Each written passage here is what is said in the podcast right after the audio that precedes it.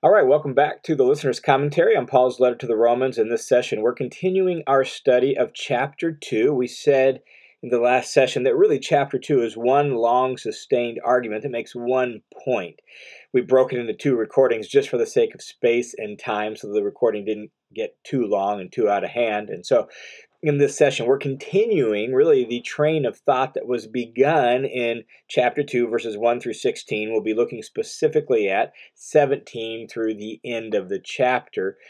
And in this section, Paul really is going to take up the mantle of the prophets now and begin to specifically drive home the point by accusing the Jews of being unfaithful to God, especially those Jews who are teachers. Think of Jesus to the Pharisees. Well, this is sort of Paul's version of that, where those who claim to be teachers, who claim to know the way, who claim to show other people the truth, he's really calling them out for their own versions of disobedience. Now, to set that clearly in context with the first half of chapter 2, remember that in the first half of chapter 2, what what Paul has said is there you are standing there wagging your finger at other people for their shortcomings and their sins. The end of chapter 1, all that list of how just out and out pagans who don't know God, how they live, and all the wrong things they're doing. And Paul has said, look, if you are applauding that and you condemn them, and then guess what? You're right. God holds people accountable for those things. And it doesn't matter whether you're a good moral person, doesn't matter whether you're a Jew. If you recognize that God holds people accountable for those things and thus you applaud God for doing that, just know He's going to hold you accountable when you do the same sort of things because God doesn't show partiality. so that's the first half of chapter uh, 2. And now, here at this point, Paul picks up the theme and is going to really drive home this point specifically to Jews. He begins in verses 17 through 20 with really the Jewish self description, the way, particularly those faithful, law abiding, uh, Pharisaic teacher Jews would have described themselves, the way really the covenant of the Old Testament described the Jews. So this is sort of the Jewish self description in verses 17 to 20. And then from there, he launches into a series of rhetorical questions that force the Jews, at least in some way, or at least drive home the point in some way, to help them see that just being a Jew, just having the Torah in and of itself, doesn't make you faithful to God and faithful to the covenant. Let's begin in verses 17 through 20 with the Jewish self description. This is what Paul says. But if you bear the name Jew and you rely upon the law and you boast in God, this is who the Jews are, right? And you know his will and you approve the things that are essential, being instructed out of the law, and are confident that you yourself are a guide to the blind, a light to those who are in darkness, a corrector of the foolish, a teacher of the immature, having in the law the embodiment of knowledge and truth. So that's the Jewish self description. Notice, you, you are the name Jew. That was the way the rest of the world thought of the Jews. That's the way the Jews describe themselves. You rely upon the law, the centrality of the Torah, God's instruction, God's wisdom for life. You boast in God, right? You know God's will. You approve the things that are right, good, essential. You're instructed out of the law. You're confident that you're a guide to the blind. That's why we say primarily teachers. You're, you're a guide to the blind. You're a light to those who are in darkness. You're a corrector of the foolish. You're a teacher of the immature. This is the Jewish self description. So he begins with that.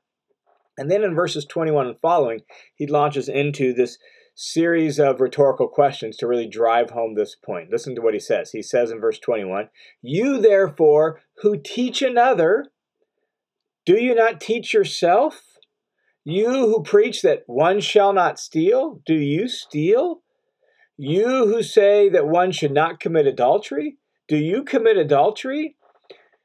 Notice what he's doing here. He's picking out just some of the key Ten Commandments stealing, adultery, and he's saying, Have you been unfaithful in any of these ways? Have you violated the covenant? Like, think about stealing. There's more than, you know, big ways to steal, right? There's other ways to do that. So have you broken that? Have you been uh, a thief in some regard? Or you who say that you shouldn't commit adultery?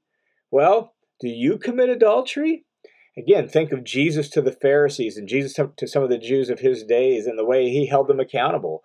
Uh, for example, uh, when they brought the woman caught in adultery and Jesus writes in the dirt and then he stands up and says, You who are without sin, commit the, or cast the first stone.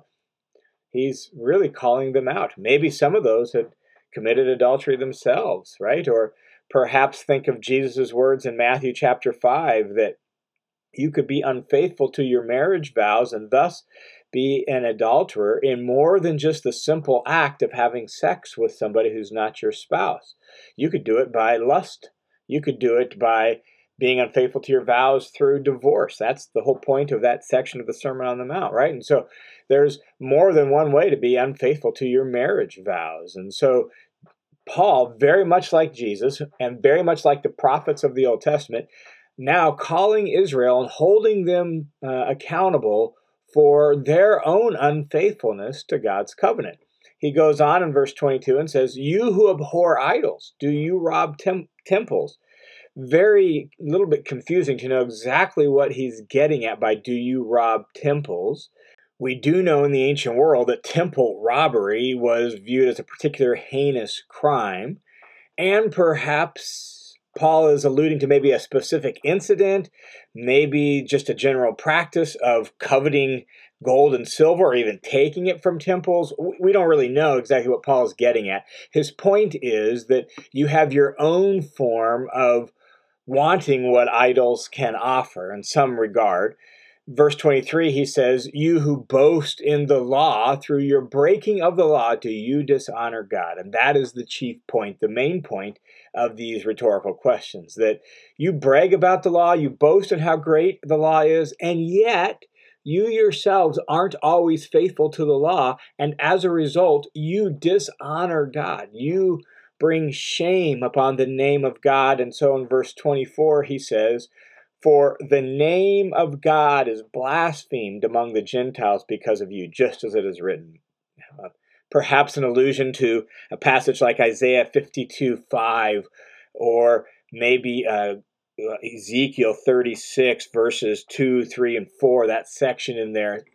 It's a theme throughout the prophets where the Jewish unfaithfulness to the covenant cause the Gentiles to speak ill about of the name of God. In fact, in Ezekiel chapter 36, God says that my holy name is profaned among the nations because of you. And so I'm going to act, God says, for the glory of my name, for the glory uh, and the holiness of my name. That God says, I'll defend my name. I will bring honor to my name because you have profaned my name among the nations. And Paul is really driving home that same point, much like the prophets of old, where he's saying, here is Israel in these day, uh, you know, their own day and age, his day and age, and yet they're scattered among the nations, and yet because of their own unfaithfulness to the law, they are bringing shame on the name of God. In context, Paul's point is so just having the name Jew and just knowing the Torah and having that as a gift in and of itself gives you no advantage before God. Knowing the law doesn't make you a keeper of the law. Knowing the law doesn't make you faithful to the covenant. Now, in verses 25 through 29, Paul goes even further and he narrows down the focus not just to having the law, but specifically even to the covenant mark of circumcision. Again, we have to keep in mind how central circumcision was to the Jewish mindset as a nation, as a people, that over the course of their history, they have suffered and died. They've had babies killed for the sake of circumcision. It has now become really melded in their consciousness as like this is the mark of God's faithful people. And we believe it so strongly that we will even risk our lives for the sake of circumcision. You can read some of that in the time period between Malachi and Matthew, the intertestamental time period, uh, there's stories of just suffering because of this mark of circumcision. And so it is a crucial covenant mark given uh, to the Jews by God in the Old Testament. And yet, what Paul is going to say is circumcision in and of itself doesn't make you a faithful Jew. Just because you're circumcised doesn't mean you're faithful to the covenant. Listen to what he says in verse 25. He says, For indeed, circumcision is of value if you practice the law. So if you wear the covenant mark of circumcision, that's great if you actually keep the covenant, if you practice the law. But if you are a transgressor of the law, if you break the law, your circumcision has effectively become uncircumcision. It's like, what difference does it make? Just because you're a circumcised person, yet you're unfaithful to Yahweh, you're still unfaithful, even though you're circumcised, right? That's his point. Verse 26. So, if the uncircumcised man, i.e., a Gentile, an uncircumcised man, keeps the requirements of the law, will not his uncircumcision be regarded as circumcision?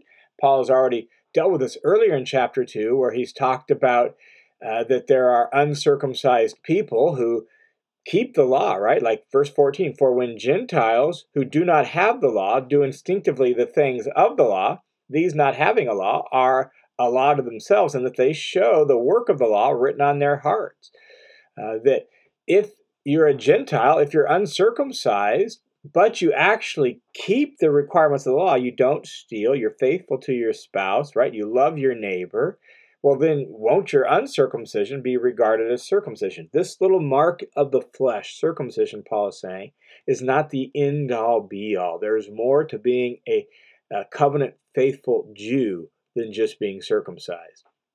Verse 27, he says, And he was physically uncircumcised that word physically is important there because Paul's going to go on and talk about uh, the circumcision of the heart here and shows up elsewhere in Paul's letter, such as Colossians chapter 2. So he wants to make this really clear that there's a physical circumcision and a physical uncircumcision, but there's a deeper, more profound circumcision that all people, Jew and Gentile alike, need. So, and he who is physically uncircumcised, if he keeps the law, Will he not judge you, who, though having the letter of the law and having circumcision, are a transgressor of the law? And so, if you have the law and if you are circumcised, but you don't keep the law, you're a violator of the law, doesn't the physically uncircumcised person doesn't he have therefore the the place to judge you because he keeps the law better than you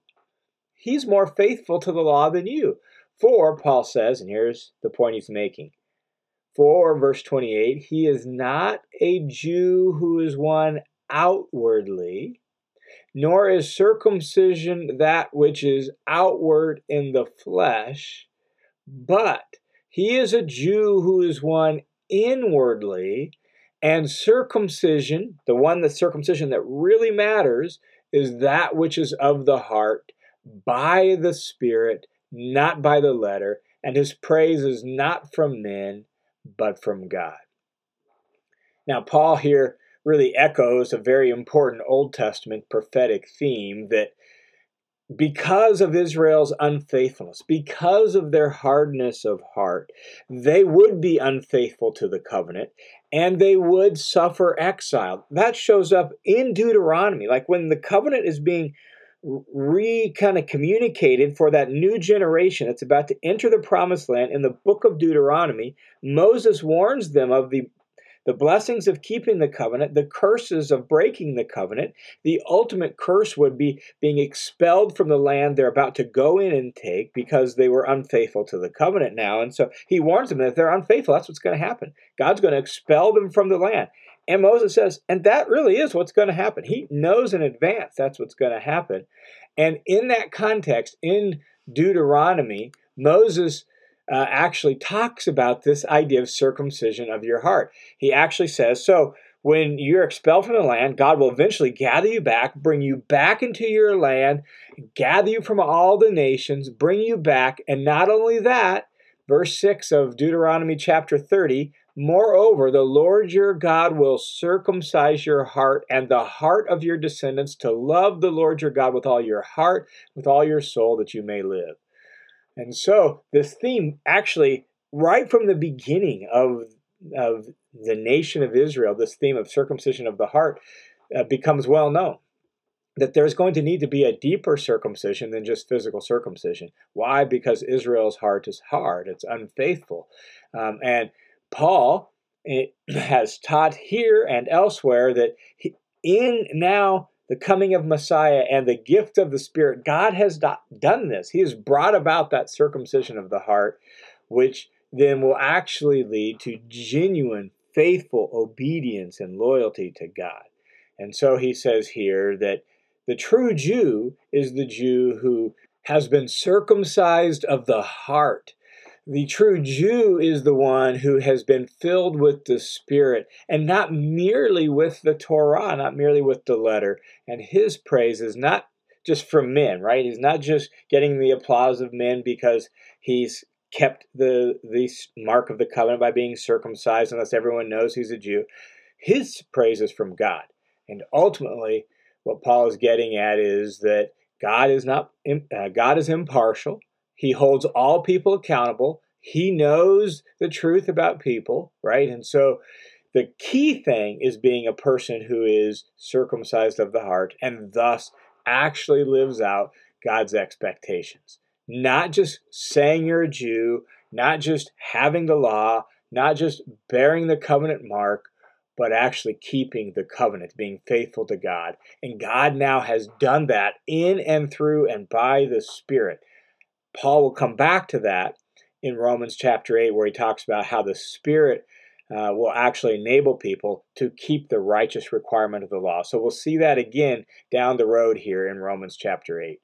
So, to summarize chapter 2, the main idea of chapter 2 is that God will judge lawbreakers regardless of heritage. He will judge lawbreakers. He will judge a Jewish lawbreaker. He will judge a Gentile law, lawbreaker. And thus, in view of their unfaithfulness to God and his covenant, even Jews and the Jewish nation cannot like they cannot claim any advantage before God. And the reason for this is because God's an impartial judge. Gentiles stand condemned for failing to keep the Torah that they know, Israel stands condemned for failing to keep the Torah that God gave it and it knows, knowing that something is wrong. Even condemning something as wrong means very little if you do wrong yourself. Possessing the Torah and circumcision in and of themselves provide no advantage to Israel, to the Jews, at the final judgment before God. God will hold lawbreakers accountable regardless of their heritage, Jew or Gentile. And so at this point, Paul is ready now to drive home the point that all people, all people, stand before God guilty as charged. So, after a little bit more at the beginning of chapter 3 about the advantage of the Jews, Paul then will drive home that point. Before then, he tells how God solved the problem.